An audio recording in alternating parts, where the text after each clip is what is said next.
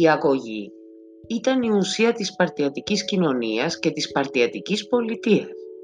Ποιος ήταν λοιπόν ο σκοπός της παρτιατικής αγωγής; Σε αντίθεση με την αθηναϊκή αγωγή που ήταν ιδιωτική και αποσκοπούσε κυρίως στην προαγωγή των ιδιωτήτων του ανθρώπου που θα τον έκαναν καλό πολίτη.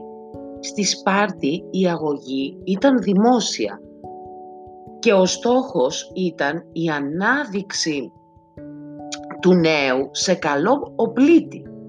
Καλός οπλίτης λοιπόν ο Σπαρτιάτης για να μπορεί να είναι και καλός πολίτης. Γι' αυτό και η αγωγή των νέων ήταν υπόθεση της πολιτείας και όχι της οικογένειας. Αυτή υπήρξε η μεγάλη πρωτοτυπία της Σπάρτης. Είναι το μόνο ιστορικό παράδειγμα ελληνικού κράτους που συνειδητά απέδωσε στον εαυτό του το ρόλο του εκπαιδευτή των μελών του γιατί πίστευε πως η επιβίωσή του απαιτούσε την υποταγή του σε ένα και μόνο σκοπό. Σκοπός της σπαρτιατικής αγωγής ήταν η μεταόπλα ε, δια των όπλων επιβίωση της Σπάρτης, κάτι που την έκανε να μοιάζει με στρατόπεδο στο οποίο οι οπλίτες πολίτες διδάσκονταν εξαπαλώνων ήχων, δηλαδή από πολύ μικρή ηλικία, την τέχνη και την τεχνική του πολέμου. Αυτό δεν σημαίνει ότι υπέρτατο ιδανικό για τους Σπαρτιάτες ήταν ο πόλεμος. Οι Σπαρτιάτες μπορεί να ήταν πάντα ετοιμοπόλεμοι, δεν ήταν όμως πάντα φιλοπόλεμοι. Η Σπάρτη μπορεί να κατέκτησε τους γύρω λαούς με τη βία, αλλά δεν εξακολουθούσε να τους κυβερνά με τη βία και δεν είναι τυχαίο ότι αυτό που επιδίωξε να κάνει είναι με εξαίρεση τη Μεσσηνία να μετατρέψει τους υπόλοιπους Πελοποννήσιους σε συμμάχους. Συχνά οι Σπαρτιάτες ήταν διστακτικοί στη λήψη πολεμικών αποφάσεων και συχνότατα είχαν επικριθεί από τους συμμάχους τους για αναβλητικότητα. Κάτι που μπορεί να σας προκαλέσει εντύπωση είναι το εξής. Μετά τα μυδικά, τους μυδικούς πολέμους, και ως τον Πελοποννησιακό πόλεμο, η Αθήνα έκανε διπλάσιους, για να μην πούμε τριπλάσιους πολέμους από όσους έκανε η Σπάρτη. Ενώ η Σπάρτη γινόταν κλειστή και περιοριζόταν σε αυτά που είχε στην Πελοπόννησο, η Αθήνα συνεχώς επεκτηνόταν και αυτό την υποχρέωνε σε μια διαρκή πολεμική αναμέτρηση.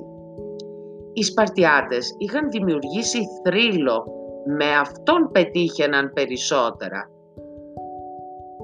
Ήξεραν πως αποκορύφωμα της στρατηγικής ικανότητας ήταν το να νικάς τον αντίπαλο χωρίς να δώσεις μάχη.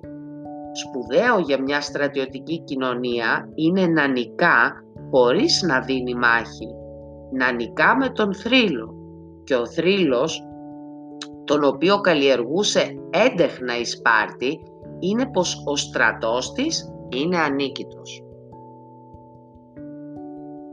Πάλι στην αγωγή.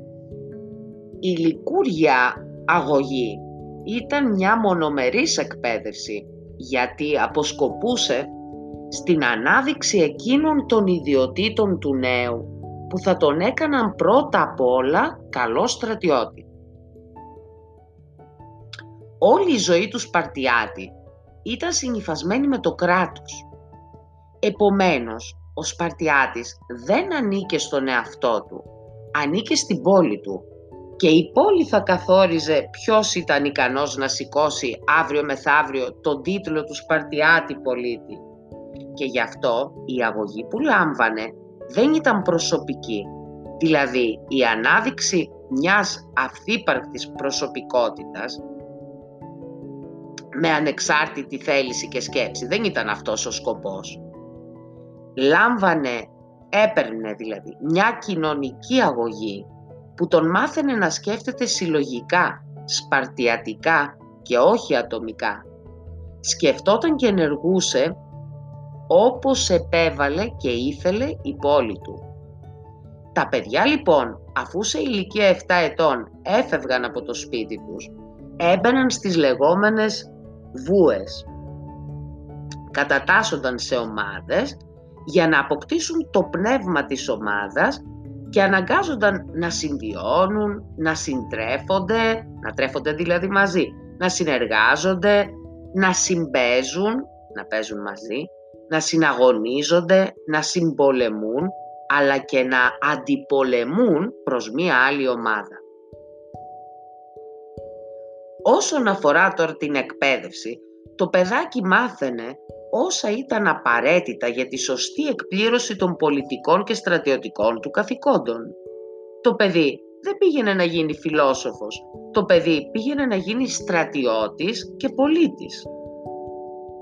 Δεν πρέπει όμως να μας διαφεύγει ότι η Σπάρτη είναι πρώτη στον κόσμο που καθιέρωσε την υποχρεωτική, καθολική, δωρεάν εκπαίδευση για τα παιδιά της, αγόρια και κορίτσια. Η μόρφωση των νέων ενισχυόταν από την απομνημόνευση και απαγγελία ποιημάτων ηρωικού περιεχομένου και τέτοια ήταν τα ποίηματα του Ομήρου, του Τυρτέου, αλλά και με την εκμάθηση ασμάτων, τραγουδιών, ανάλογου περιεχομένου.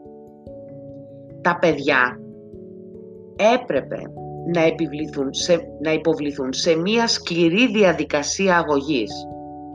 Οι βουαγοί, οι αρχηγοί δηλαδή στις ε, βούες, επέβαλαν στα παιδιά μια σκληρότατη αγωγή, ώστε να μπορούν να αντέχουν σε οποιαδήποτε κακουχία. Μετά τους βουαγούς τα παραλάμβανε ένας παιδονόμος, δηλαδή ένας Παρτιατόπουλο 20 ετών, το οποίο είχε διακριθεί για τις επιδόσεις του και προοριζόταν να γίνει αξιωματικός. Για να μην φτάνουν οι παιδονόμοι και οι βουαγοί, που ήταν σε νεαρή ηλικία, σε ακρότητες, ήταν κάτω από την εποπτεία των μεγαλύτερων σε ηλικία πολιτών, κυρίως των εφόρων που είχαν αυτή την εποπτεία. Ασφαλώς, τα παιδιά κατά τη διάρκεια της μαθητείας τους όφυλαν να μάθουν όσα χρειάζονταν για να ανταποκριθούν στις μεγάλες απαιτήσεις που είχε ο ρόλος του Σπαρτιάτη. Ο παιδονόμος ενδιαφερόταν να μεταδώσει κάποιες γνώσεις, πρώτα απ' όλα γραφή και ανάγνωση, να εμπεδώσει ε, κανόνες αυστηρής συμπεριφοράς, να ελέγχει το μαθητή για την αγωγή και τη γενναιότητά του. Το πρώτο στο μάθημα ήταν η αποβολή του φόβου. Αν ο νέος συμπεριφερόταν ανέτοιμα ή δειλά, τιμωρούνταν ο δάσκαλός του